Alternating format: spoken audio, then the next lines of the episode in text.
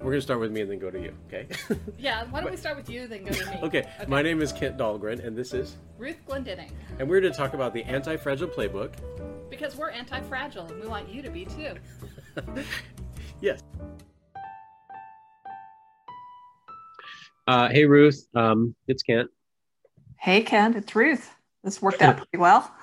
No, it really did. It's the afternoon, uh, 27th of December, um, and we had talked about. You know, we just did a podcast on um, uh, the first of seven phases or steps of the community activation and launch methodology because we're you know do- deploying a a living laboratory in our own community, and we talked about outrage, and then and and we talked about the reasons for really digging into people's sense of anguish and trauma and and outrage it's because you can you can root as ruth likes to say the deeper you root the higher you can rise. So we can root a vision which is the second step appropriately. And the intention of course is not to just band-aid a wound but actually take care of the of the core injury right? So um, in this one we wanted to to to pivot towards action. And and a lot of what we have talked about the reason we emphasize forms of soft capital and, and other such things is because people don't recognize the assets that are that are already available you know we've talked a lot about soft capital and things like that so what we had um, you know aspired to do in this conversation is to talk about uh, the the um, I don't know how to put it but the uh, the um, uh, uh, abrasion if you will the, the the delightful tension between activating and uh, and limiting energies uh, Yeah. with that I'll pass the baton to Ruth while I sip Yeah, so so and, and there's a number of ways you can talk about the value of the the irritant, the abrasion, the the friction Right. between um, idea and activation. Um, you know, the we, we all know that it takes the a little piece of sand to be the irritant to make the pearl. And once the pearl is, is emerged, then you can decide what to do with it. You know, it's, it's like you now have this new state to engage with. Um, the Right. idea of, uh, you know, taking this restriction, you know, the resistance and the activation, the desire for something, like you know why you want something, and then you're limited by how it's actually going to happen. And one of the things you and I have talked about a lot is language, is that we Yeah. can have these individual concepts and ideations, but what you and I have to do, or anybody who's trying to emerge what's next, is we have to compare our ideas. We have to figure out Right. where they they strengthen each other and where they weaken each other, you know, and, Right. and decide and to, to get this this aligned third way that we spoke Right. of in, in the last um, podcast. So it's really interesting, you know, like when you're a kid, you're you're like, I just wish everything would be easy. You know, just like I want clear sailing and because I know exactly what I want. And I want so so I just want things to happen exactly the way I think they should happen. And that that's really Right. a reflection of your maturity.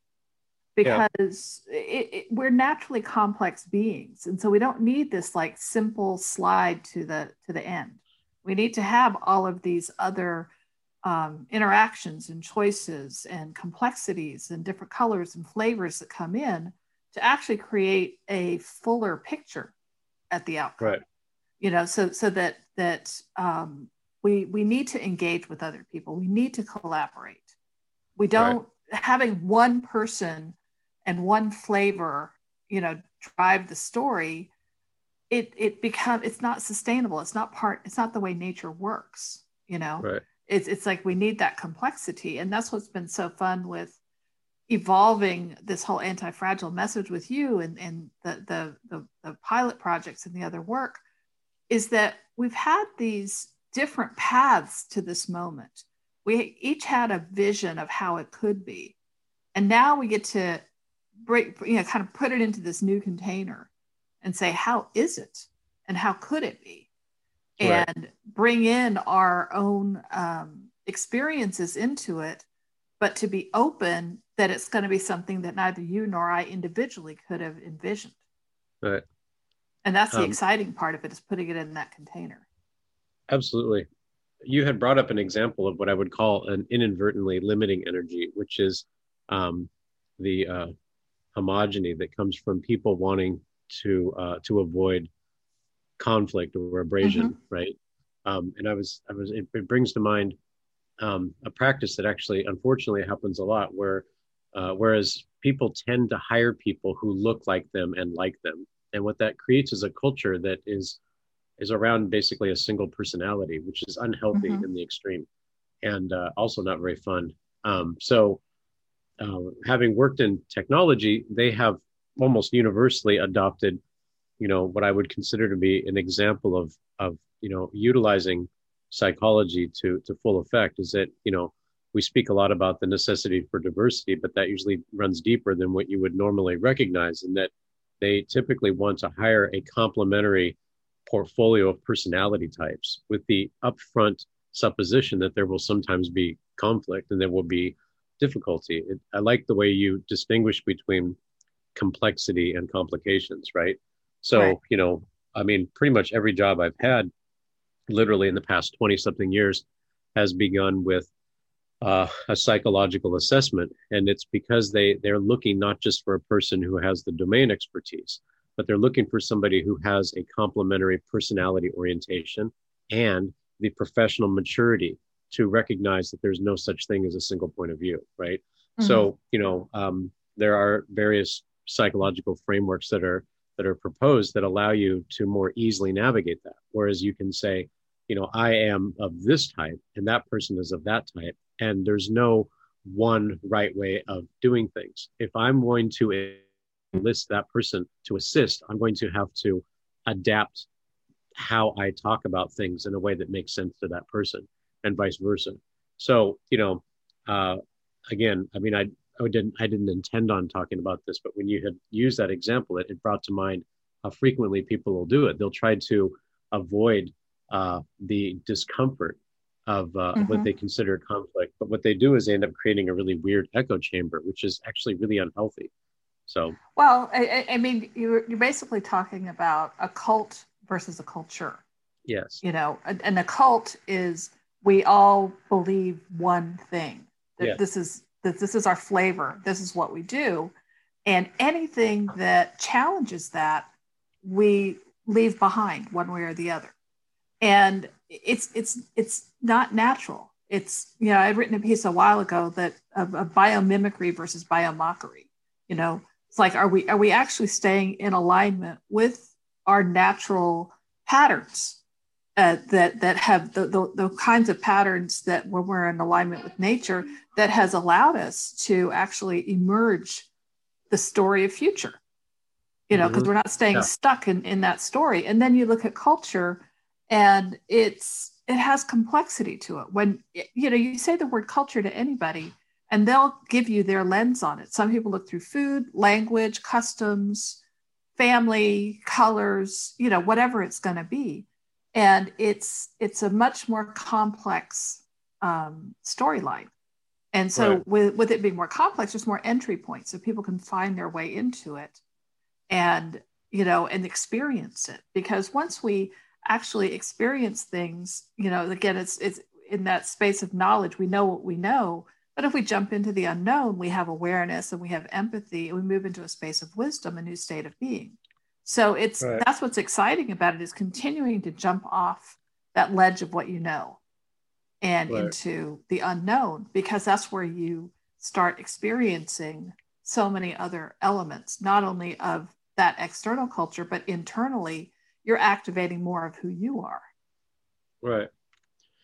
Um, I uh, I remember I, I, worked for this company that was based in India, and they needed me to. I was the technical program manager, which meant I needed to fire up a couple of engineering teams.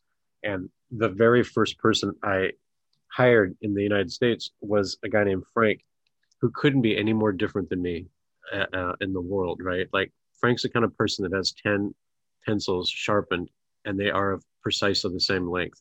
And um, God, man, Frank really annoys me but what Frank is able to do, he has the professional maturity um, to recognize that there that that basically what's best for the company might be an intersection between his point of view and mine, right? Mm-hmm. Um, you know, the, the reason a guy way. like me, yeah, yes, the third way is that you and I talk about because again, the topic is you know there's an activating and a limiting energy. What is that third way? And then the third way between Kent and Frank was you know um, I was hired to to to not just to define the vision, but to implement it, right? Which meant that I have to wear a lot of hats. I'm pretty good at that.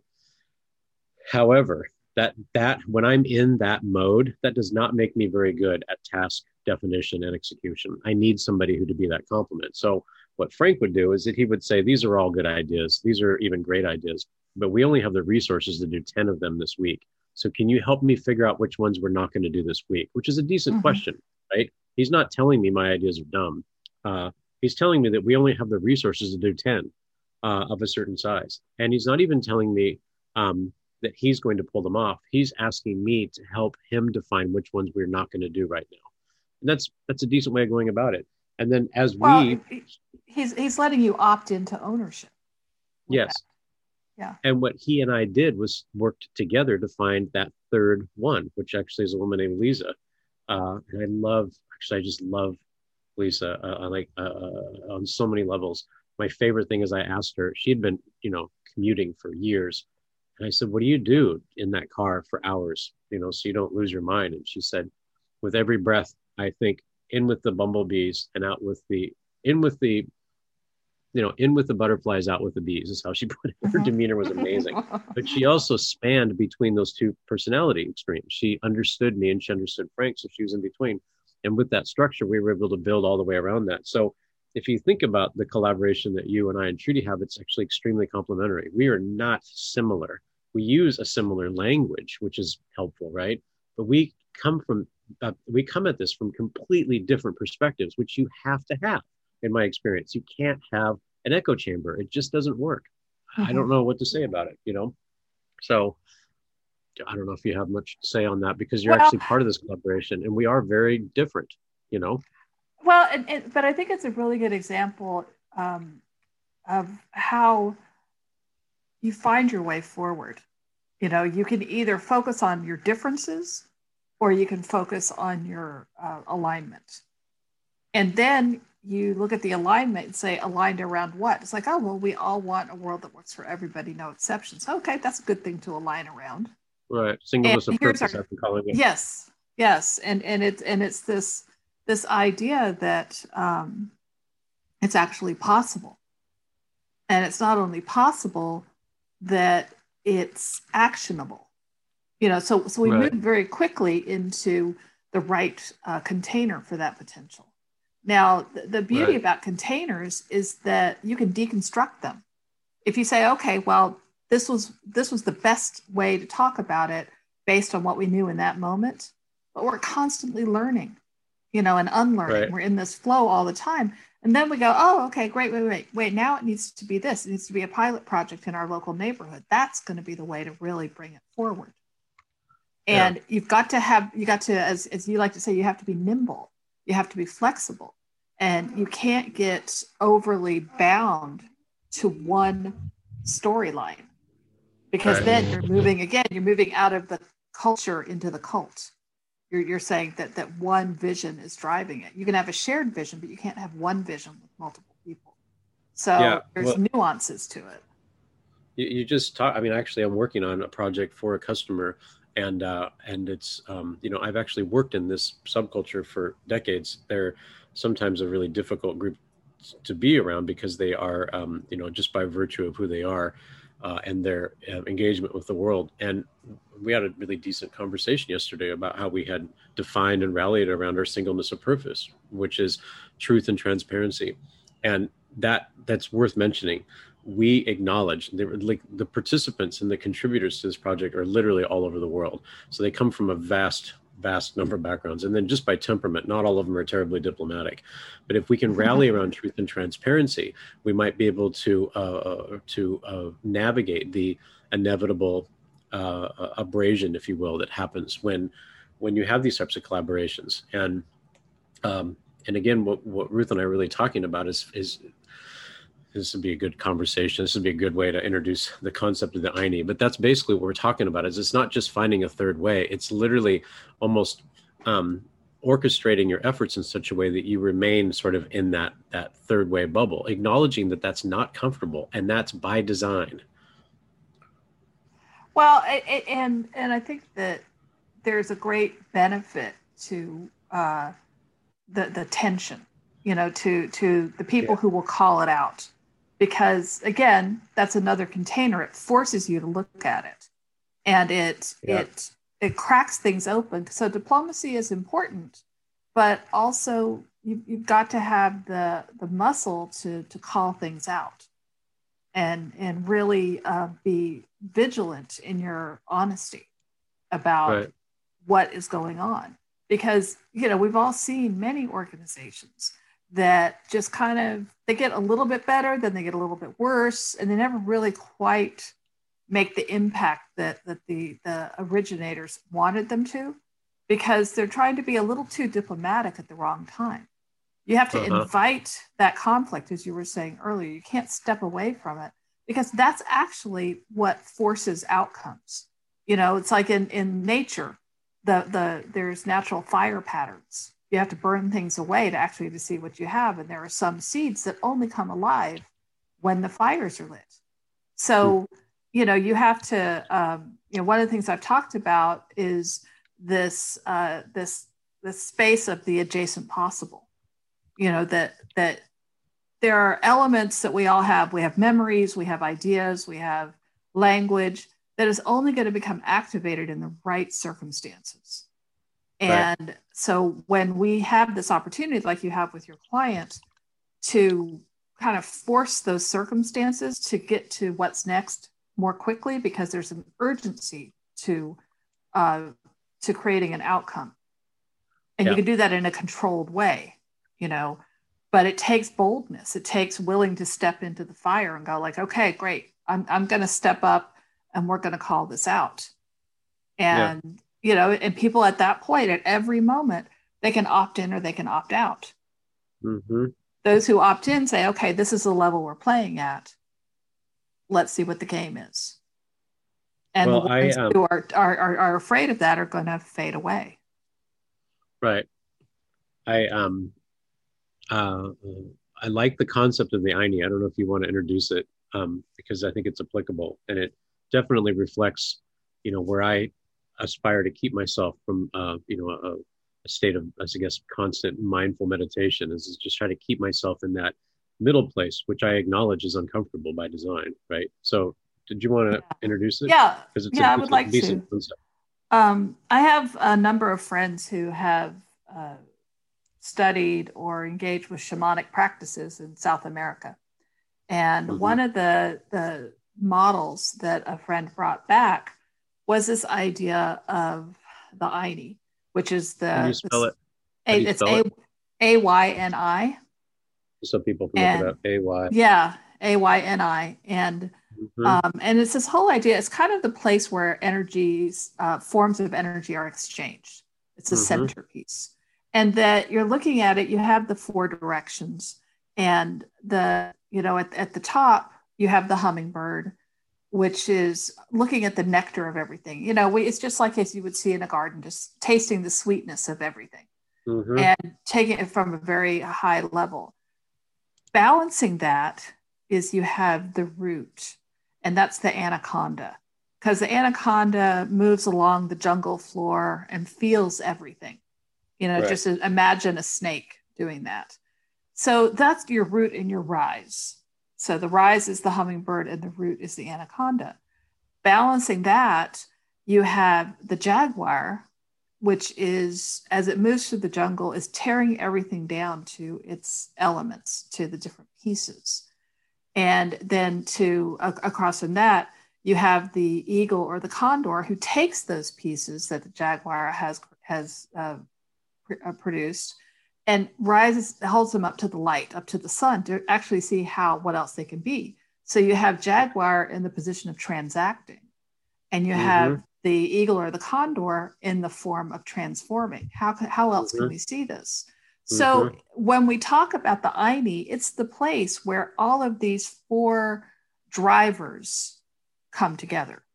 So you have your root and your rise, and you have your transact and your transform.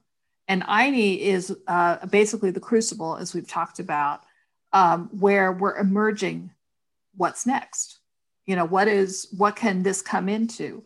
you know so that so that we have this new visual or we have this new language or we have this new container of some kind and that's going to produce a different story right well i'm a big and, fan of that no i am too and actually so it's good to pivot and give a specific example like one of the um, basis of our collaboration is is this idea around transacting transformation and that clicks for me. Actually, I wrote an article um, when I was with Xerox. It was published in the Cutter IT Journal. That was called um, "Satisfying Users Against Their Will." And in the article, I talked about how I think the article came out in the '90s, but it talked about how my designs um, designing skateboard parks informed um, how to design software. Um, and it's not just how to design software; it's how to design software for uses where people don't want to see the software in the first place, right? I mean, they bought a printer or a copier. It's Xerox, right? Nobody cares about the software. They want to get through the thing and get on. But you've got to actually share some information with them. And people don't read manuals, you know? So, you know, how do you basically transform the Xerox user into um, somebody who can actually uh, take care of the product and do so from a place of, of feeling a sense of accomplishment and pride? Um, if they are coming at it from a transactional point of view, they want to get from A to B and they don't want you to be in the middle there. You're going to have mm-hmm. to minimize this as, as much as possible, but but you can actually construct uh, a series of, of challenges, what Ruth would call um, uh, complexities, because people are drawn towards it. They like that feeling of accomplishment. So that was, you know, the summary of the article is talking about how uh, we could create what I call lines, and I use the yeah. um, I use that that word, um, you know, because it applies to surfing, skateboarding, um, snowboarding, bicycling. When people bicycle through traffic, actually, I had a great conversation with a linguist that's in the UK uh, David, I told you about him, and we're talking about mm-hmm. lines. And what resonated for him is that he rides his bike in traffic in London, and for him, it's a line, and it's a difference between you know getting clobbered by a bus uh, or just making his way through, right? So the line metaphor makes sense, and so we're talking about transacting transformation. People come into uh, uh, uh, you know our solution um, from the perspective of transactions, which is to say, I want to do A, B, and C, so D happens, right? For them, that's just how this is, and that's how our culture is, right?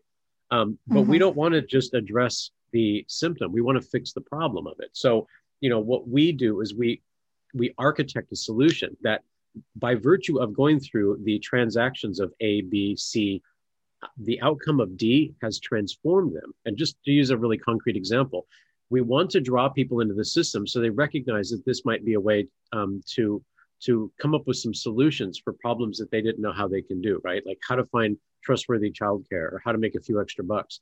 But at the outside of that, they realize I've just transformed into being a micro business owner, making mm-hmm. um, food out of the kitchen and bringing in a few hundred extra bucks a month. I've transformed, right? I'm no longer this person. I've become something else. So this is a good example of where, you know, Ruth and I will, when we have our discussions, we've agreed upon a meta language that helps us, uh, um, you know, uh, uh, you know, brainstorm solutions. And the meta language is okay the Ayni? Where are we on the Ayni? Are we at the Jaguar? Are we at the Hummingbird? Mm-hmm. Are we at the Are we at the thing? And you know that's a shared language that helps us understand have we gone too far one way or the other. We have to find that pragmatic mix at the at the eye of the Ayni, so to speak. You know, um, well, I don't know if that resonates for you. And, and the no, I, I think that's a really good way to describe it, and I think childcare is a fantastic way to showcase it because it's such there's a measurable thing, the transaction side, where you can value the work. But there's this right. other transformative, as you said, where you have to build trust capital. You have to tap into those invisible capitals.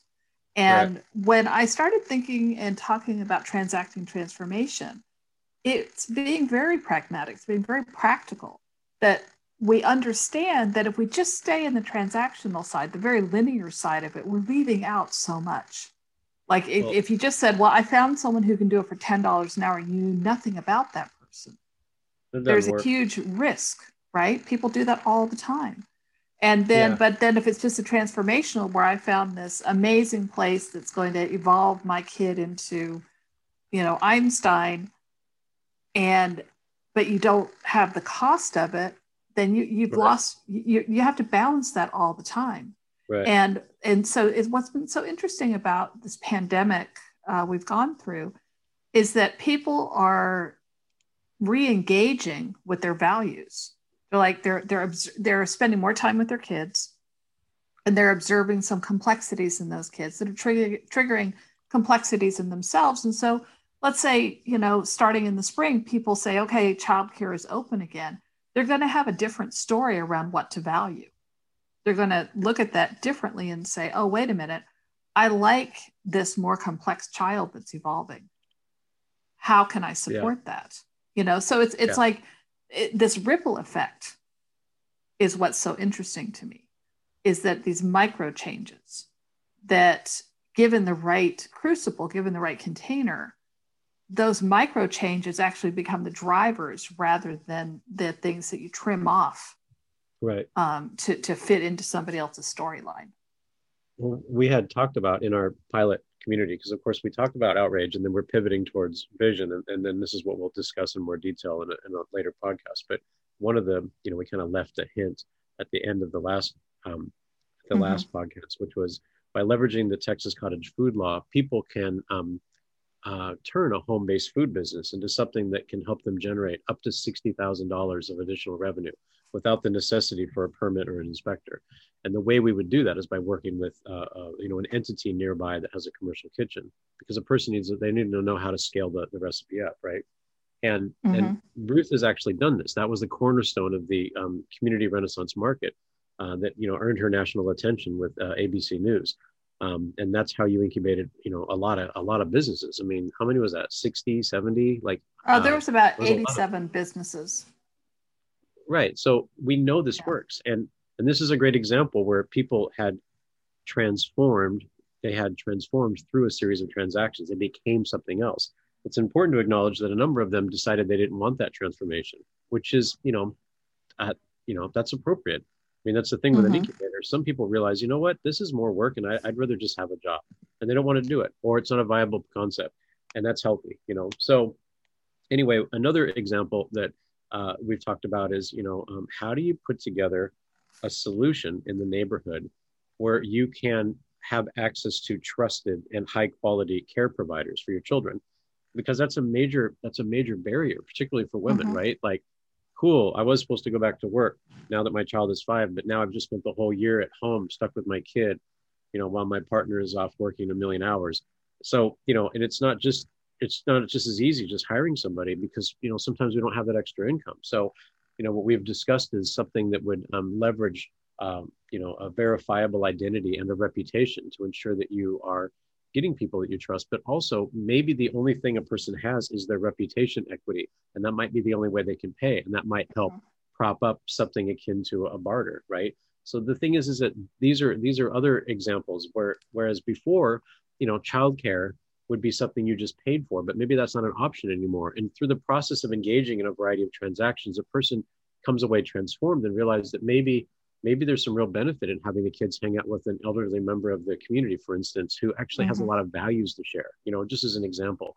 So, and these insights are gained by keeping us at the Ayni. It's the, the visualization I have is it's like there's a, uh, if you have like a wine glass that's inverted and it's underwater and there's a bubble of air in there. And so you move the glass around and the bubble shifts from side to side as you move the glass. That's how mm-hmm. I visualize it. So, you know, when I meditate on this, I think like, are we too much on the Jaguar side? Are we too much on the root side? And what pops out are pragmatic uh, um, uh, solutions. You know, do this mm-hmm. and then do this, that kind of thing. Well, and, and that's where the anti-fragile playbook uh, becomes so useful.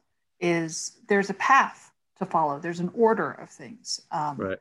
You know, we that that this year has taught a lot of people um, that the order that they've been given may not work for them. You know they, that this is this is predicated on you're going to have this kind of house in this kind of neighborhood making this kind of money. You know it's it's, it's very prescribed.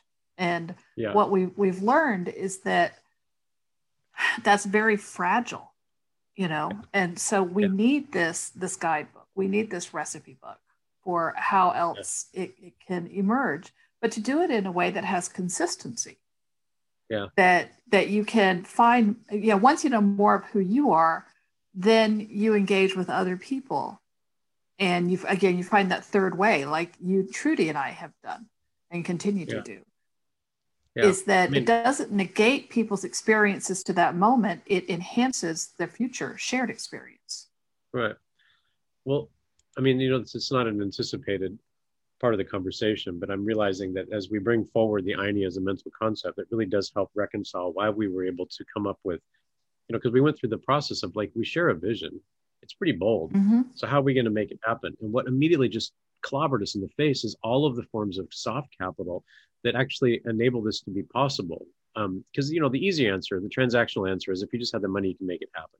But Mm-hmm. um, you know that's not always the case. And I learned this doing skateboard advocacy. Like you can't begin collecting money until you have activated soft capital, wisdom capital, attention capital, trust capital, etc. Right. And so that the, the construction of the anti-fragile playbook is, is really actually built around that. Begin with outrage, really dig into why people are upset. And then that roots your vision. And if you do this correctly, as we'll talk about, we're beginning to kind of put hints in there.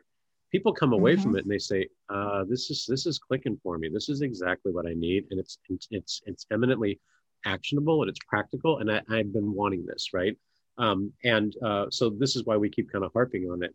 Um, we had talked about, you know, uh, cult versus culture, complication versus complexity.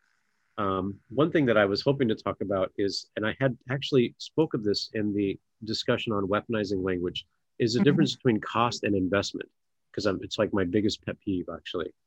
Um, in the uh, uh, the December nineteenth, 2020 edition of The Economist, there's an article talking about mutual aid groups um, spreading in uh, a COVID-stricken America, and um, you know, and the subtitle says their expansion has been a positive development in a ghastly year. And it just talks about, you know, all of the different um, mutual aid projects. I mean, we're, you know, we kind of fall in that category. What's a little annoying about the article is that it concludes with a great example of like, it concludes with, you know, this is really encouraging, but it's still not going to do as much as the government, Mhm. which is so defeating, right? um, because it has to be presented in an either or. And that's not at all how we see it. Like, why not just an and? Why not entertain a third way? Like, why not put together a variety of public, private, and potentially faith based collaborations in mutual aid societies that are focused on the community, but in a way that orchestrate a um, collaboration with the government in a way that extends the reach in a self sufficient way? Like, why not do that? And it's like, and I just wanted to say that, and I'll pass the baton, is is the media will typically employ language that that is demeaning towards things it actually diminishes the value it makes it look like a cost it makes it look like something that's not of value and therefore Well- not sustainable and and and so so while you were speaking i was thinking about another one way to frame the cost versus investment. We put a Mhm. cost on things that we don't want to do that we right. and, and we, we make the things we do want to do an investment. You know it's Right. a positive.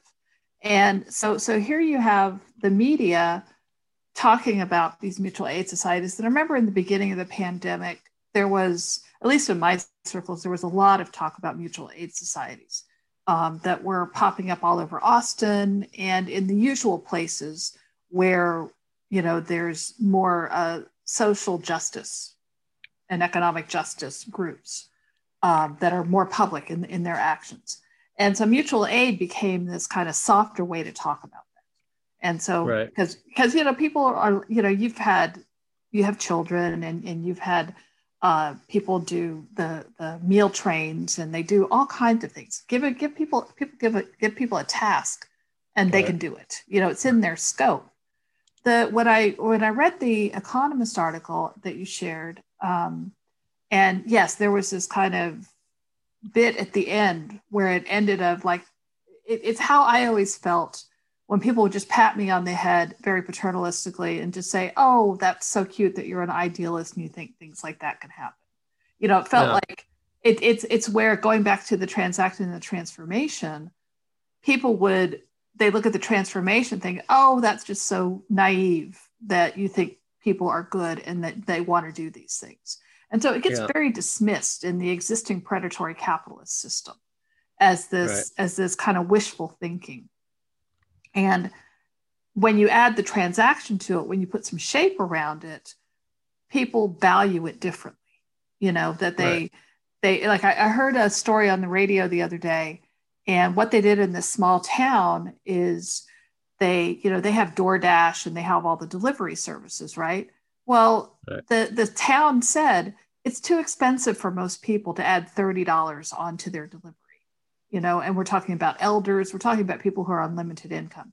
So what the city Right. did is they um, created they had they took money from their rainy day fund and said, you know what, we're going to make sure this food gets delivered. We already do Meals on Wheels. Why not do something that is more Mhm. interactive with the community? And the community got involved and said, great. People are like, oh well, I can cook some things, and then somebody else says, I can deliver Right. some things, and they got some support from the government, but the government wasn't doing it. It was supporting people doing their own community, uh, providing their own community solutions. And that that's a role of a good government. But it also happens in a small town where the government isn't so separate from the people. You know, it's it's very engaged. I think there's probably like 500 people in the town. You know, it's very small. But Yeah. they that, Yeah. so so when people say no government at all, it's like, well, there is value to order when you are Well, that's you have a shared commitment to a vision.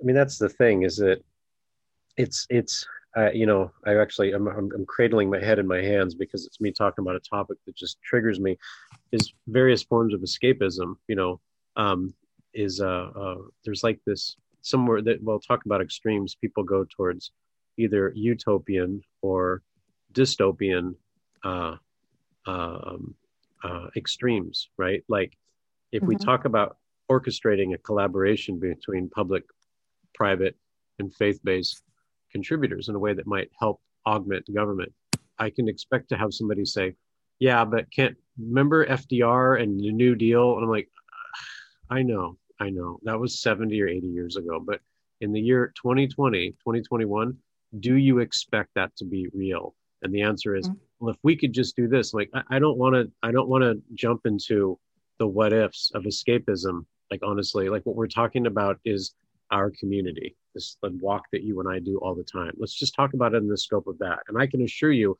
that we'll get more done in the scope of the neighborhood we walk than to wish for a um, a return of fdr new deal right? Or when the government does this we'll send a man to the moon. Like i, know these stories right? I'm not ignorant to history but i'm talking about what we can do in our neighborhood right? And this Mhm. is this is why we like to embrace i guess it's something else. It, it did come up in our in our our vocabulary discussion. It's protopia. It's not it's not dystopia. It's not utopia. It's it's small incremental improvements every day which actually is really good for morale right? Like you can if you can just do small incremental improvements each day it actually makes you feel really really good about things and and guess what like I'm for whatever reason people are kind of addicted to their reality TV show. They're they're dystopian, and then they're then they have their utopian um, escapism. And we would just encourage the protopian and and to really focus on what's bite sized and immediate, right? Like, um, you know, I, I recognize these stories. I know these stories, right? Um, but they're not applicable to the neighborhood, right? so what are we going to do in the next, you know, immediate time? And the emphasis is on we. What are we going to do? And of course, not everybody's going to get involved. It's actually easier to complain, frankly. And so, you know, that's not how I am, but I, I understand it, you know? and, and and it is easier to complain you get a lot of social support for that that Right. you know that that you belong in a group now you know Mhm. when when it gets really hairy when when it's really tough how many people in that group are actually going to be supportive of, of a solution Right. you know and and it's it, it is hard i mean you've got to you've got to be the one that's willing to stick your neck out and say it can be different and Right. that is that doesn't win you social capital in the short term it does in the Right. long term because you keep holding that as a potential but that again Right. that kind of gets to you have to to move into a space where you find a way to transact that transformation. If you just talk Mhm. about the potential people are like oh it's you know it's it's the boy crying wolf right? It's, it's like oh they're always talking about potential but they don't you know i'm still hungry. I, I don't see something happening. And so Yeah, I mean, we that- walk around the neighborhood and we interact with people and we see what they're doing and we see the the change that if you're not walking you're not going to see if you're just driving through a neighborhood you're not going to notice the little things and Right. you're not going to be able to build relationship with the environment let alone the people Right. and so it's it's been um, you know it's been very it's, it's been such an, a magical opportunity to be able to take these walks with this you know this ideation this tank this ide- ideas we have about how else it can be and then be able to test it as we walk through because we can see the changes happening. It just needs to be captured and brought forward. Yeah.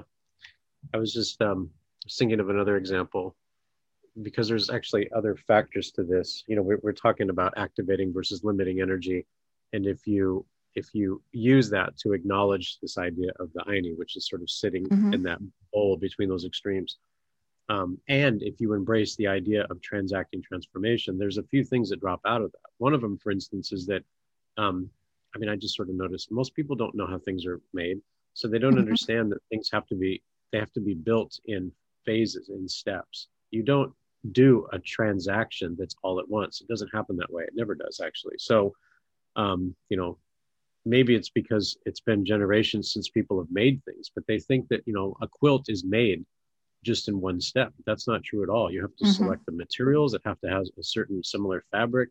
You've got to assemble it. It's a lot of work, actually. There's a lot of like sequencing and, and, and, and, and all that stuff. And maybe because they haven't done that, they just think it's all somebody just sits down and, you know, whips out a, a quilt without even trying or, mm-hmm you know a car is just made in one step and, and i don't think it's because they just don't have the experience well anyway i was thinking of it in terms of my experience with skateboard advocacy is that for a long time we thought we wanted a skate park and and, and i i was a, probably a decade into it before i realized the framing was wrong it's like when you close your eyes and you visualize a skate park you think about a facility that was created in the 1970s to help profiteers make money it's essentially an amusement park if you mm-hmm. put enough if you put enough obstacles in there and you wrap it with a fence and you charge access, you can make money.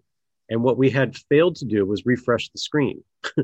we mm-hmm. failed to do that because what had happened since the skate parks had um, gone extinct in the 70s is that skateboarding continued to evolve along its path. And, and anybody who has complained about skateboarders in their communities knows what I'm about to tell you. Skateboarders don't need a 30,000 square foot facility to skateboard. What they need is a set of stairs or mm-hmm. a curb or a whatever. And, and when we started doing the math on that about what is the minimum that they need, it's about 1500 square feet. That's actually what it is. It's like a kid kicking twice, getting his feet ready, jump down the stairs, and then rolling out. And it's about, you know, 75 by 20 feet. That's basically what it comes to. So no longer are we trying to raise, because that's where we came up with the concept of skate dots and skate spots. Mm skate spots and skate dots cost like $6,000, right? So what we had done is just beat our head against the wall with city saying, all we need is three quarters of a million dollars. so imagine, imagine what it's like where we said, okay, plot twist. just kidding. What we are looking for at first is like four or five skate dots that are about 6,000 each. In fact, we got someone from the community to donate, they donate that money. There's a little plot of land and it's underused anyway. And so we're just going to do this. And it was like the city people like spit their coffee, like, wait, wait, wait, wait, wait, wait. Like we're used to you asking for this huge increment. We didn't expect that you were going to do the smaller thing. But as it turns out, adopting this more pragmatic thing not only is better calibrated to what the kids actually wanted, but it actually expedited the adoption of the infrastructure in the first place, like that was originally requested.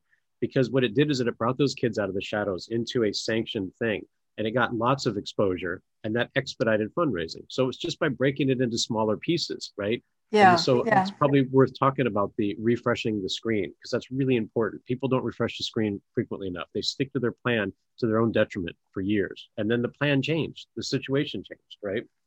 Well, and, and, and something we had talked about in earlier episodes is that one of the reasons the anti fragile playbook starts in the kitchen is because just like with your skate dots, we have to get it to the smallest workable space first. Right. Where right. people can actually feel into it. Mm-hmm. So that and and they become more activated and more uh, habituated to refreshing the screen is to kind of right. say is it true has it ever been true could it be true and should it be true because they can feel mm-hmm. into it because that's how people change is they have a feeling that they they don't know what to do with it you know like they don't their their existing frame doesn't work their existing screen lens on the world doesn't work their existing language doesn't work to fully um, emerge what they're feeling and that and Mhm. humans are curious beings you know we want to say hey wow maybe we shouldn't be in the caves anymore maybe we'll go to the trees right but there Right. has to be some impetus there there has to be some feeling a need for change a desire for it that is stronger than the fear of it Mhm. and so, if we can put this in the most familiar context possible, and that's the kitchen, you know, every Mhm. house has one, and it is a place that is a source. It is where the kitchen table capitalist does his or her work, sitting there trying to think about the different um, uh, resources that are available, what we, you know, capitals, and thinking about the different ways they can be combined but that comes from, as you were saying, refreshing the screen. Is it Yeah. still true? Has it ever been true? Could it be true and Right. should it be true? And Right. to understand that you have the right as a human on the planet to create a life worth living by your standards yeah with an Yeah, agreement that that does not do damage to others. Right. Yeah, I mean your comfort. I mean, I can't say it can't. I, I was going to say your comfort can't come at the discomfort of others, but that's not true because there's lots of people that are totally fine with that. you know, Well, it would be, yeah, it would be our it would be our aspiration that that were not the case. But and, you know, and, and some some people need to be made uncomfortable you know that Yeah. that that that has to be that the discomfort has to be brought to them because Yeah. they are inured to it and so if we if we just say okay look the universe demands balance if somebody is extremely comfortable that means that that has come at the cost of comfort to many others so you have someone like jeff bezos who's got you know 200 billion dollars well, that's a whole lot of resource that's been pulled out of the system to the Yeah. benefit of one person versus the other 9 billion. Yeah. And I, it's, uh, you know, so, so, so we have to look at it as a balance. hmm Well, I um I've talked about this before, you know, because I've been in tech for a long time, and and you know people should know by now that the tech industry is not sufficiently mature, which means that there are boom and bust cycles. So you know you can go from making 130k to making nothing like overnight, and it can you know go like that, and uh, and it can be rough, you know. So one thing that's been interesting to me is how many people I've known. 'cause I'm 53. I've how many people I've known by now that have just committed suicide because things got things went pear shaped because they do. Mhm. Like you're gonna have to. You're not entitled to a life of never ending prosperity. Like life is life, right? And um, uh, and it's it's an interesting thing. I remember I worked with these people and they uh, they were married and they would um, they had really really embraced the idea of buying a new Audi every year. Um, and that was part of their identity. But they also ate, you know, pe- peanut butter and jelly sandwiches every day because it was part of their budgeting. I'll be honest with you, I can't even fathom such an arrangement. I would rather eat uh, good food and drive a thousand dollar car, but you know, to each his own, right? But anyway, the point on this is that it's difficult to get through to people that maybe it's time to refresh the screen, particularly if they have built a life that um, that is dependent upon a certain income, right? So, you know, people say they buy a house. It's not really true. You're basically um, you're basically making payments on it, usually for 30 years, while paying property taxes, right? And that um, that the the mortgage that you commit to is an indicator of how much consistent income you hope to get. Likewise, car payments and other sorts of forms of credit. And you know, if your earning potential goes down, and that happens all the time, those are called recessions. Mhm. They have been in. I mean, I'm not aware of any point in human history where they didn't exist, right? So right, right. you know it's healthy and and actually sane to assume that there will be economic setbacks and yet you know what we have is this this societal norm where people are like i just can't i just i just find it unacceptable that we would not continue living this particular lifestyle. And that rigidity turns into a form of fragility that Mhm. you know ends up resulting in them killing themselves because they can't deal with the shame of it. In fact have you been watching the suicide statistics in, in japan man? It is really really Yeah. interesting man. It is really interesting. So and i'm just baffled by that because because people paint themselves into a corner but the but the corner is entirely made up. It's not even real. You just step out of the corner. So anyway i posted this thing this morning. It's actually a quote from um, upton sinclair that says it's difficult to get a man to understand something when his salary depends upon his not understanding it. So that's not Right. just a statement about people's um, sense of entitlement about a certain lifestyle, but there's also certain injustices that people have become aware of.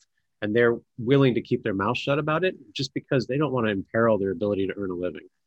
And it's not just a survival thing, it's so they can continue living a certain living. right? That's Well- an interesting you know? Yeah, yeah, and, and and that's the thing is that that what we're talking about is moving into a space of awareness. That Right. what is the cost to your benefit? You know, so Mhm. So and we talk a lot about how we're in this model where it's it's very much a shareholder model where Right. that the dollar capital is a priority at any cost. So Mhm. it's you're not taking into effect in, into account that your need for seven houses allows for six people to be homeless. hmm You know, and and it's it's I mean really if you're going to be transactional, let's just do the math on it. You know, it's just it's Yeah. there. And so it's and certainly the people who can acquire seven houses that you know they, i'm not i'm not talking about people who build up a rental property model and they have other people living in the houses that's fine you know I'm, i mean individuals i'm talking about uh, people who have excessive wealth like far more than they can spend in this lifetime by themselves Mhm. buying estates that they can only be used one at a time. So you know that's it's very we have to be very clear that there's a lot of um, specifics around Mhm. overconsumption. And if Yeah. you're because so, so if you are somebody who's had the capacity to buy five rental properties and now there's five families that can rent those houses, I mean you're investing in the in the in the economy. You're investing in the flow. If you are Right. taking five properties off the market for your own use on your own time, you are um, you are limiting the flow. You know that that that's not returning anything to the economy unless you count the people that are dusting things while you're not there. You know, it's, it's just you very just- different storylines. You just gave an example of uh, limiting versus activating energy, right? Yeah. I've seen this. Actually, you and I have seen this in that, um, you know, people will have uh, resources within a community. They're essentially absentee owners, and they're just gonna they're gonna buckle down so they can ride the storm and come out. Uh, anyway, what happens is that the people who are in the neighborhood that comes at the expense of them. That actually limits them. And uh, you know, I you know my opinion on this. I just I can't rely upon convincing those of extraordinary privilege to do anything. Uh, I would actually just dig deep. I mean, this is where you and I had this discussion during the weaponizing language one, right? It's Mhm, like mhm. you know we can't sit around. This is another example of us. You know, we have to be careful because we don't want. Let's not say we have to be careful, but to to to to wait for the rich to develop a sense of a conscience isn't going to happen, in my opinion. We have to actually start doing things. So, and and I and I I get triggered a little bit by language. Like if we could just, you and I had this conversation with these these two guys, and they're saying if we could just get a billionaire to it, I'm like, and I'm done with this conversation. We're not going to get them to do anything of the sort. It's on us. I can't even fathom waiting around for somebody else. Like we just have to do it. So you know that's an example of you know people will adopt uh, a limiting a limiting energy and a language that limits them in their potential because they're waiting for somebody else to fix the problem. And I don't think that. I mean, I, I'm just one voice in this, right? I just don't, it's not my body. Well, Yeah. and, and, and, and that goes into um, uh, talking about attention capital. If you're Mhm. paying attention to these people, you're not investing into the people closest to you that are in the most need. You know, that you're not observing those actions. You're going, oh, I'm just going to wait for, you know, Jeff Bezos to have an awakening. It's like, well, that could be a very long time. You know, who Mhm. knows if that'll ever happen and even if um, you have somebody with, with a lot of resources who's concerned who, with whom you share concerns Mhm. it's the, the way we have our, our capitalism set up now the predatory capitalism their vision of the of the outcome is going to steamroll yours you know because they have the money you know he who has the money makes the rules right it's it's like Mhm. the so so are they really worth waiting for? You know, are they Mm-hmm. going to support your vision or are they going to uh, subsume you and create their version of that because they have the money? So it's like it gets very um, complicated. Again, it's not complexity, it's Mhm. complications. When you outsource to people who don't have clearly shared values. Right. and and and it's and so you have to uh, you you have to when you cede your power to that you don't have it you've let you've let go of the the outcome. You know you're Well, you and don't in fact- have that opportunity. I would go further than that. Is that when people, again, I said that people have this weird tendency of painting themselves into corners that don't actually exist. So I've noticed that when people will adopt the language of limiting energy to say, Mhm. we can't do anything until the rich X, what they do is they paint themselves into a corner that all but rationalizes violence, which I find to be unnecessary. Honestly, we don't need to do Mhm. that, guys. Like, literally, just turn your back on them and just focus on what you have. And it's Mhm. actually a really good story. It actually is just a lot less dramatic. It might be a little anticlimactic for those who are in- um, inclined towards drama. I don't really like drama, frankly. I would just as soon have a really harmonious life.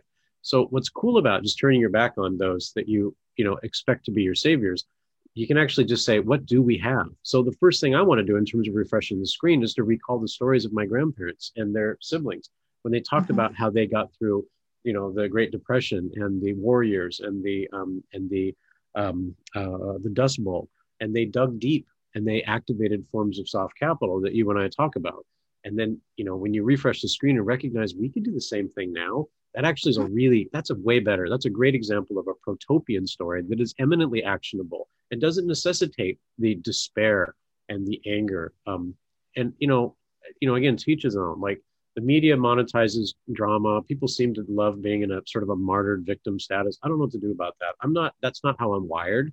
So I just as soon turn my back on all that, what I would consider limiting energy and to say what what ways can we activate what's here that said it's important to acknowledge there are limiting factors and what comes out of that are bite-sized transactions and if we construct them properly we can transform how people view the world that's kind of our methodology on this one well and, and you know going back to uh, your grandparents and that era Uh-huh. you know you, you just did what was in front of you because that's what was there you weren't Right. looking to see what was happening on the other side of the country because you couldn't engage with the other side of the country you're like Yeah. you you were you were had the the gift of presence and it's so so when people keep looking so far afield for the solution and they haven't actually stayed present to what is needed. You know they kind of get Uh-huh. into needs and wants. And it, it's it's like what you need is to eat. Yeah. What you want is you know access to some feast someplace. Right. you can want that all you want you know but it's not ever going to materialize. And Mhm. so so this ability to stay present it, it's a discipline that people have to re-engage with because we live in a very distracting world. We're always being driven towards a story of other you know Mhm. like uh, that that that you wanting a simple life well that's cute. But if you were a real american or if you were a real fill in the blank this is what you'd want. Yeah. and you know as i had said earlier you know people get a lot of social status out of aligning with certain stories. Right. So when I post about, you know, how how long it would take for you to actually accumulate a billion dollars, there's always somebody that jumps into that timeline and says, "Oh," and they start defending the billionaires, and I'm like, I don't even know why you're doing that, but there you go. i can't even ha- can't even have this Yeah. conversation Yeah, I I'm just kind of like You know me. and scene, right? yeah you know me i, I can literally walk away from those conversations I can't even but but but it's also you know the people who are that, that their go-to is violence or the threat of violence Yeah. even if they would never do it or instigating violence. You know they're Yeah. getting something out of it. They're getting some payoff. They feel like they're being a participant. It, it excites them at some level. They get that little jump up you Yeah. know? And and it's but nobody's ever looking at day two. Nobody's ever looking at so now that we have the smoldering remains what happens next? Yeah. Well, that's and the it's not going to be I mean, that- found through violence. Well, that's the important question, actually. I mean, that's a question that I ask because I know a lot of fairly radical people, and I'm fond of saying, uh, okay, so what happens next? Like, there are uh, orphans, and there are uh, the elderly, and there are the handicapped. Who takes care Mhm. of them? I, I don't want to hear about how um, we sent a man to the moon or what FDR did. I want to know what the plan is for them.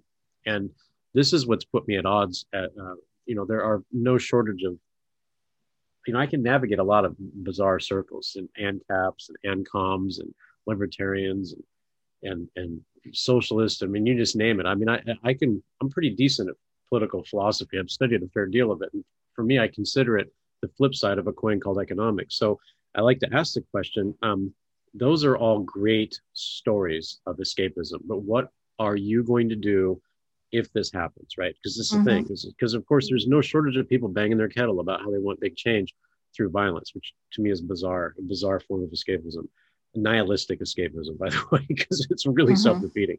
So what happened? I don't know if you've noticed, but the system is in a state of duress. We don't have to throw any more bottles. The system is on fire, right? So what do we do?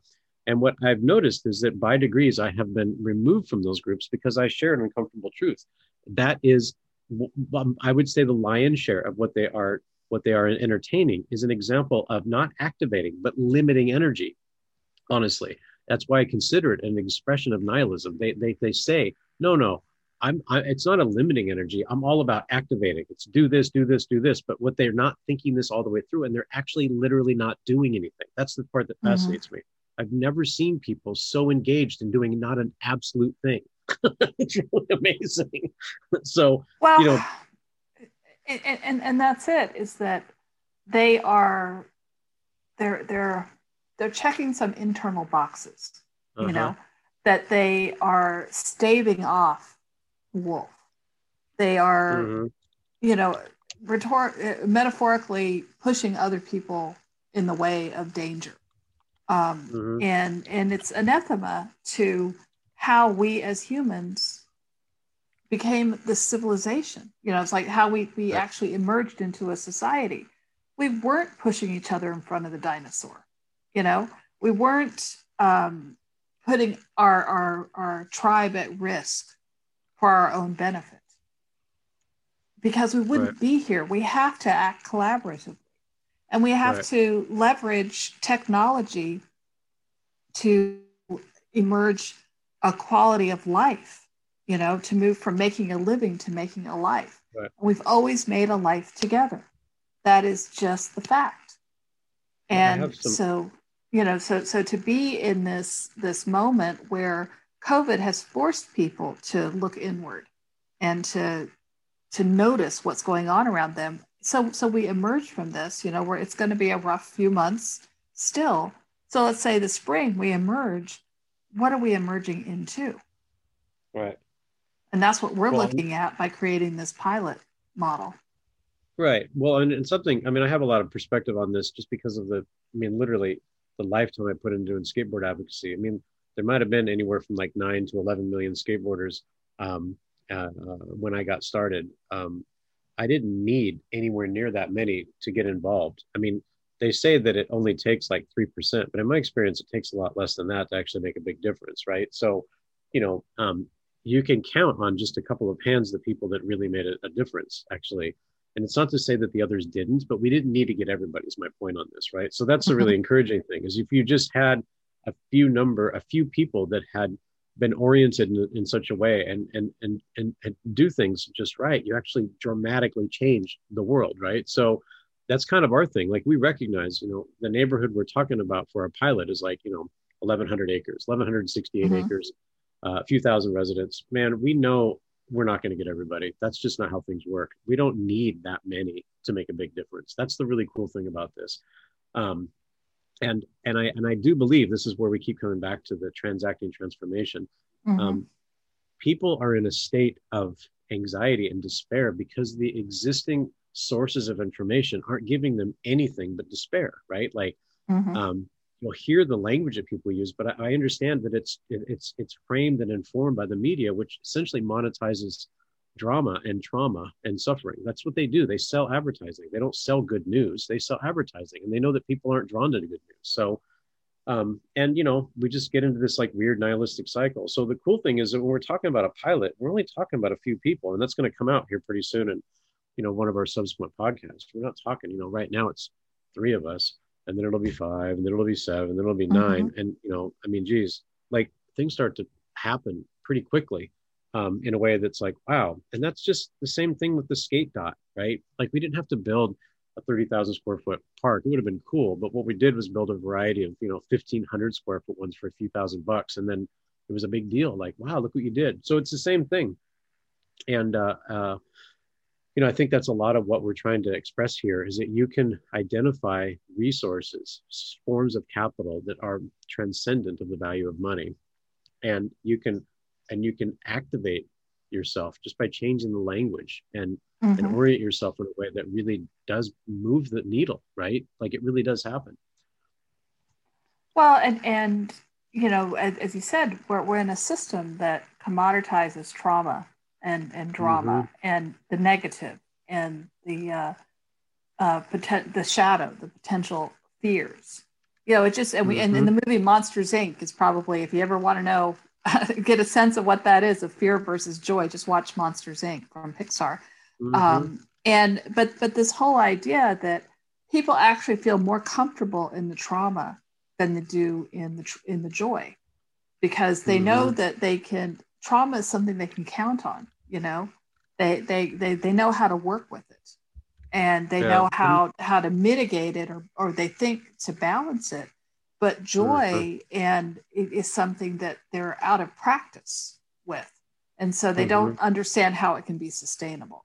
And that's Yeah. when they start patting people like me on the head and going like oh isn't that cute? You think the world can work for everybody. I'm like well no i know. you know No, I know it's trippy. Uh, it's trippy to me. I mean, I just one thing I'm just fascinated by is how, um, is how biased the systems are towards inaction. That's the part that amazes me. Uh, Mhm. Trudy and I speak frequently about like what does it take to overcome the inertia to resistance to change. I was actually just this morning thinking about I used to manage a product uh, called Tripwire Log Center for this company Tripwire, and I was under massive, massive organizational pressure to to to make the product obsolete, just to shut it down. Mhm. Um, and and even though I'd made a business case to say actually it helps you elevate your how much money you make per deal, and it actually helps you reiterate how uh, unique you are. Anyway, I was under massive pressure, uh, and then I just left because of the pressure. And it was just clear that they were absolutely going to shut it down. Anyway, if I open a tab, I can tell you that they're still selling the product. That was like eight years ago. Mhm. you know what I mean? And this is the thing that amazes me is that um, there is a massive bias away from action. It's not just, I mean, just say inaction is not even not even touch it. We are in a state, an ossified state um, that just resists change, and the language is all about change and change. But for some reason, we just don't change, and I think it's because people are risk adverse. What I love about what we call the COVID thing, but 2020 in general, or even better, the last five years, I feel like that might shake people up towards being more um, less risk adverse towards just change, just action. God, just do something. you know what I mean? Like staying the course and sticking to the plan is is a disaster. It's a catastrophe, right? Like uh, just do something. But- you know? but, but that's just not how people respond you know they have so Mhm. much of the fear reinforced Right. again they get they get social status out of it is like we're all in this together and we're all going down together and Right. you know and and it's and, and i like you find it riskier to stay on the train track knowing the train will come at some point Right. than it is to untie yourself and take a risk taking the road less traveled you know it's like Right. these are your choices and so but but rather than than wagging a finger at people and saying you should do this you know you and i have a ton of empathy we get it you know that that Mhm. while our own paths have from the outside looked very risky they didn't feel risky from the inside they were just what we were doing next Right. and it's so our our confidence comes from actually having walked that road less traveled many many times Right. and and having faith that all you need will appear as long as you're doing your work you know? And and that work is staying in faith. Well this is- this is right. I mean this is what informs my because we this has come up you know in the especially in the conversation about weaponizing language is that i just have this this feeling about those who are in the way really just need to get out of the way. Because in the context of businesses the executives typically negotiate their um, their exit uh, before they start. And that creates a basis by which they have no incentive to introduce risk whatsoever. So they're essentially holding the spot even if they know it's a disaster. For them it's not. Mhm. for them it's actually the right thing to do to make sure that there's no change whatsoever because they're going to cash out even if it's to the detriment of the organization. So this is what this is what biases me towards. You know guys we just got to turn our back on them. Like that is not that's that's bad management. It's not even good Well, man- that's poor stewardship and i feel that way about the the political caste you know they're the stewards of a system that is clearly in a state of distress and they continue to enrich themselves. So to go to them looking for a solution isn't going to work right? Like they ain't going to do it so. Well, and, and, and it goes back to why we are framing this as anti fragile versus resilient. right. Is that resilience over time, you know, if you just you calcify in one storyline, you, you, you Mhm. have, you're so, you, you invest all of your, your vision, your soft and hard capital in one position. right And over time, it erodes, it weakens. And so you might be able to withstand things, but you're not growing.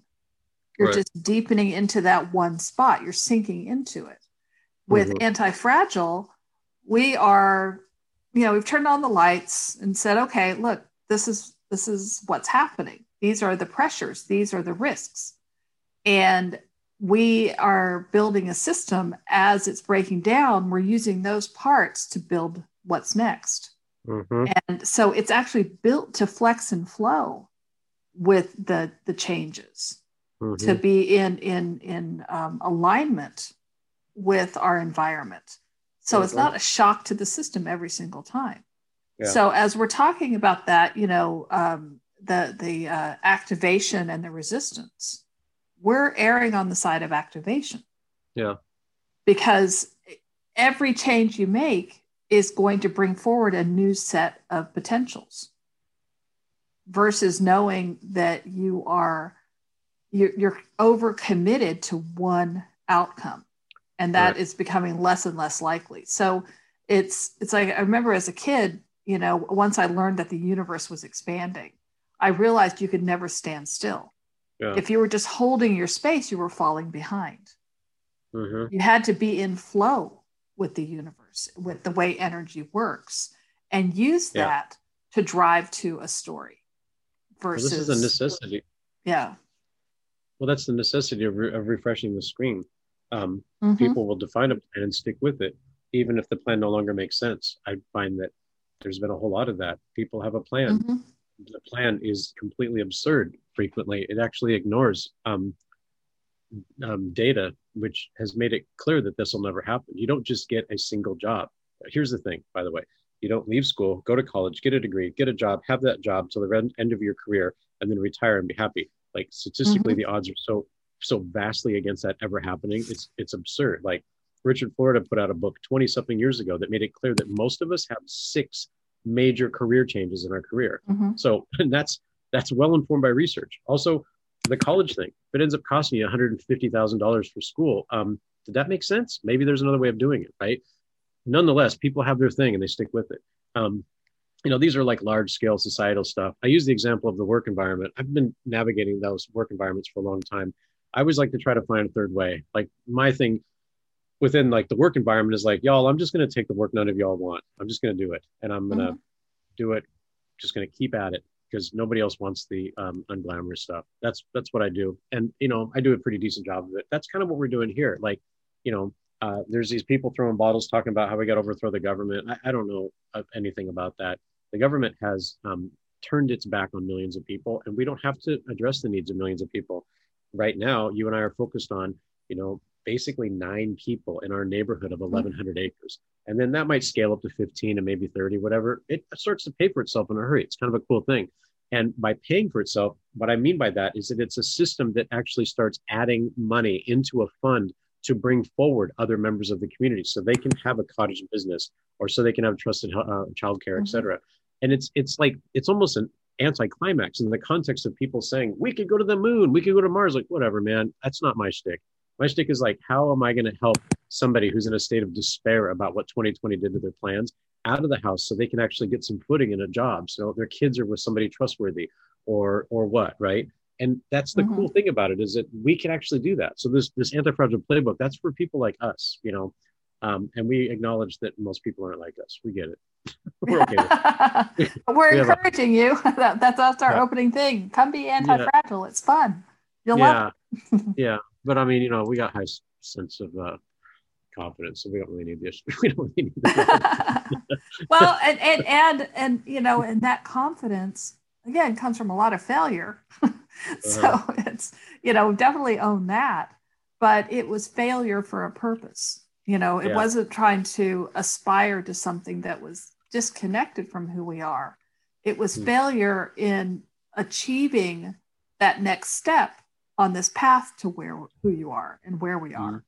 And that's okay. You just kind of stay mm-hmm. on the path. It's fine. You know, it's like you you skateboarded. I think you may have fallen off your board once or twice, maybe three times, you know. Um, yeah. but you know, at, at the most. And so, or when you see people like when you taught your daughters how to ride a bike, right? It's mm-hmm. like you just got to get into the groove that it's okay to to fall. That's that's a part of a learning process. I got a story about that. I got five kids. The youngest one's Juliet, the youngest twin. She had twin to twin transfusion in the womb, which means that the other twin was basically slurping up her resources. She like was a thin thin opportunity. She was going to make it. She did though, and then she almost died. So she came out of that pretty strong. And the doctor said, you know, those, In, the doctor said, this is in the NICU, those kids that come through that, they come through that hard. They come through it strong because they've been fighting their entire life for real. So that's Juliet, right?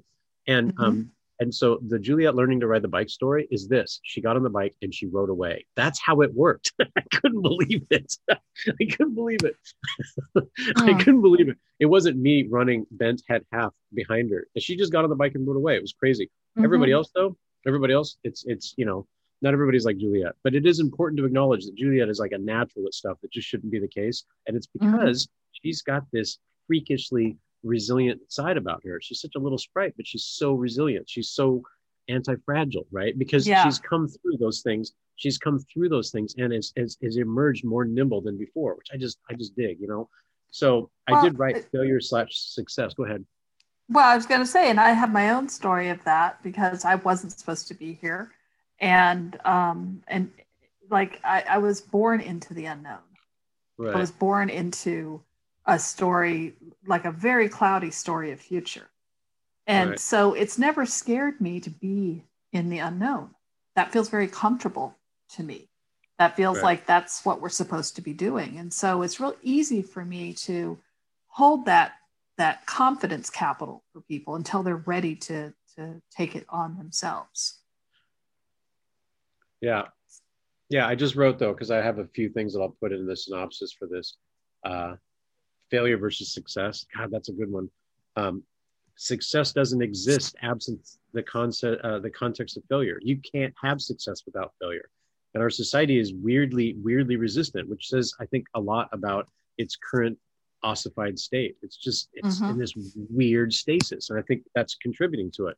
Well, I don't want to be associated with failure, so I won't do anything, even as the whole thing's on fire. you might right, want to open right, the window. Right, you might want to do something. Who knows if it's going to work? But it's better than just sitting on your duff and saying that you're going to do something while not doing a thing, right? Um, right, so, right. It's like sitting there going, somebody should call the fire department. That should be you. Perhaps mm-hmm. you should do that. Yeah. Right. Yeah. Well, we hit a lot of stuff. You know. Uh, yeah. I mean, I, I know this conversation was pretty philosophical, but you know, we are pivoting from articulating outrage and trauma, which people are pretty good at doing, right? But we want to pivot towards action. And so that's the thing. Our next one is about vision, where we actually start talking about how people can actually do something right in their own neighborhood. And one that we talked about is the, the cottage food law that helps people become like a micro business owner that brings in additional income. Um, and the other one we talked about, which I'd love to talk about more, is sort of like a reputation based childcare so you can unlock that something you can trust in the neighborhood, so you can get a little bit of breathing space, and it might be a good experience for the kids. Mhm. And uh, I mean, there's a lot of those, and suddenly it gets pretty activating, right? And we're really, it's really important that you know when we talk about vision and solutions, we're not talking about you know how we can go to Mars. It's like not in our scope. Like, I mean, I'm all for the billionaires going to Mars, but I think I'm going to stay here and try to make things better. So, Well, and this conversation today, yes, it, it's been somewhat philosophical, but it also is a demonstration of how you have to go wide and big in your potential as you start defining the the um, container for it. Right. So that that so I think it's really good to kind of keep rolling it out at these these galactic levels, but to understand that we're always going to bring it back to the kitchen. We're always going to bring it Right. back to the household because that's where people live.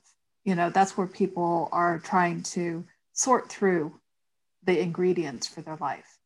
And Yeah. um, but I find that people enjoy the fact that somebody is holding a bigger story for them yeah, you know and they they because it's you know my, i've been very fortunate in my life i've had a lot of people see potential in me that i don't see in myself or i didn't uh-huh. And they have and I'm, I'm so grateful for that because you know it gave me a new container to work towards. And but i had to build the container. So Mhm. it's you know one of the things i posted this week was that i i really was it it really freed up a lot of energy for me when i let go of these potentials i was holding for other people. And it's not that i don't believe that they could aspire to that or become that they just weren't doing the work right, you know they were Yeah. it was on me to hold that future for them and it's like no everyone has to hold their own future and oh yeah, yeah. This is better together. because we have talked about this. Yeah, yeah we have talked a lot about this. This is dead on. Is that Mhm. I've had this happen where people take me hostage. They're like, "Whoa, Kent's got a lot of activating energy." They wouldn't say it that Mhm. way, but what they do is they take me, they take me hostage, and then they try to put me in a box. Happens all the time. I don't know what the deal is. Like a great example is, you know, I've been a product manager for my career, so they bring me in because I'm action oriented and a self starter, blah blah blah blah blah. But the problem isn't isn't that they don't have those people. What they have are people that are actually financially incentivized not to do a single thing. So Mhm. so they could have actually saved a lot of money if they didn't hire people they weren't going to let actually act in the first place, right? right And this is what creates entrepreneurs. Like at some point you're like, you know what? I don't like that organizations are Mhm. constitutionally dishonest with themselves about what they actually want. And the same is true with relationships, like, you know, friendships or otherwise. Like I've had a lot of people that are like, I like Kent, it's got a great energy. But what they end up doing is just, you know, bludgeoning me with the language of de- defeatist language. We Mhm. can't, this is never, blah, blah, blah. And I'm like, man, stop it. That's not me. right right I've had right this, I have this the same thing my whole life. You know, um, I've got you know, like I talked about my dad. You know, my dad has convinced I'm an idiot, which I just think is hilarious. Um, but that has actually informed a lot of confidence because there ain't no change in his mind. Like from his perspective, I'm just the biggest moron ever, and I'm okay to play that game. I don't care, right? So you know, maybe just like you talked about, you have your own history that got you here. Likewise with me, you know, I've got a lot of members of my family that just think I'm a big idiot, and I'm okay with that. I got a big self confidence. So you know, I don't I don't need to change their mind on that matter. But this is the thing you talked about this week about freeing up that space. Like I don't need to hold that space for them. All they were doing was holding me hostage. And I, I don't like I'm sorry, that's not the job I do. I'm here to to affect change. Uh that's why I'm here. right. So, you know, well and and don't don't limit me. Yeah, well, but, but but it's also um, having an appreciation that all kinds of uh, elements are necessary for this shared vision of a future. You know, not Uh-huh. everybody's going to be walking lockstep at the same time for the same outcome. Mhm. They, we have to allow for the emergence, and it goes back to that complexity and understanding that people have, you know, they've locked into a certain trauma pattern, or they've uh, believed some story they were given about their capacity. And there's, and that's why I always talk about learning and unlearning at the same time. We're all doing that constantly. You know Yeah. that, that we we something will trigger, will be put into some circumstance, and all of a sudden we're like, wait, wait, am I that person or am I this person? yeah. and and we need the support to be able to to talk it out to kind Yeah. of take it apart Well, well, this is this is actually a pretty good conclusion on this this discussion because I, I want to get out there and walk to your house. We can go have some tamales or something. But you know, something I hadn't considered, but it is good to talk about is you know we always I always joke about find your Ruth, which is or find your Trudy, like someone that's you know not basically trying to put rocks in your pockets and push you into the water. You know Mm-hmm. what I'm saying? Like you know, um, don't. I mean, I don't know what to say about this. There's going to be people that are around you that will tell you that you can't do something. I don't know, man. I, maybe I'm just insubordinate, but I don't take that counsel very well. I don't. I don't believe people have they don't have the chops to tell me what I can or can't do. They typically it's not informed by enough wisdom for them to say it in the first place, right? So right. and you know, I don't know about you, but I'm maybe I'm just constitutionally insubordinate. What I do like about working with particularly older women is they totally get that, right? They've had an entire life of people, typically men, telling them they just can't do it, and they're over it. you know what I mean? Like they've had, they've had their fill, and they're and they're, they're okay just you know politely nodding their head, and then they just go do it anyway. So you know, uh, there's those people in your neighborhood. They're they're not going to take no or they're not going to respond well to, to to you know limiting energy. They usually just sidestep it and continue doing it anyway. So um, Well, yeah, and and I, and I think that that's again as we started out in the beginning of this, it's like we need to invite in the irritant to mhm, to to stress test the vision, you know, uh-huh, and that's what being anti-fragile is. It's like you're like bring it on, bring it in, and be accountable for it. You're not just throwing some bottle rocket in there and running away. It's saying Yeah. stay present to what you instigate. yeah, and, I, and I, it's important to acknowledge something that I said earlier in, in the in the discussion. I'm not looking for people to just follow me around and say, "Yay, Kent, good job." That's not at all. That's actually Mhm. disaster. I, I talked about hiring Frank. Frank didn't tell me no, but he was telling me that you can't do everything this week. And as you joke, I'm the executioner, man. I'm all about getting things Mhm. done. What was good about Frank is that he contributed to a shared wisdom, right? What it was is Kent, those are all really good ideas, some better than others, which is him being diplomatic, right? you know, but but help me figure out which what which ones we're not going to do this week because we only have the resources to do 10 and so this is a good example of that alchemy that that that Ayni that sort of in between place between Mm. activating and limiting energy.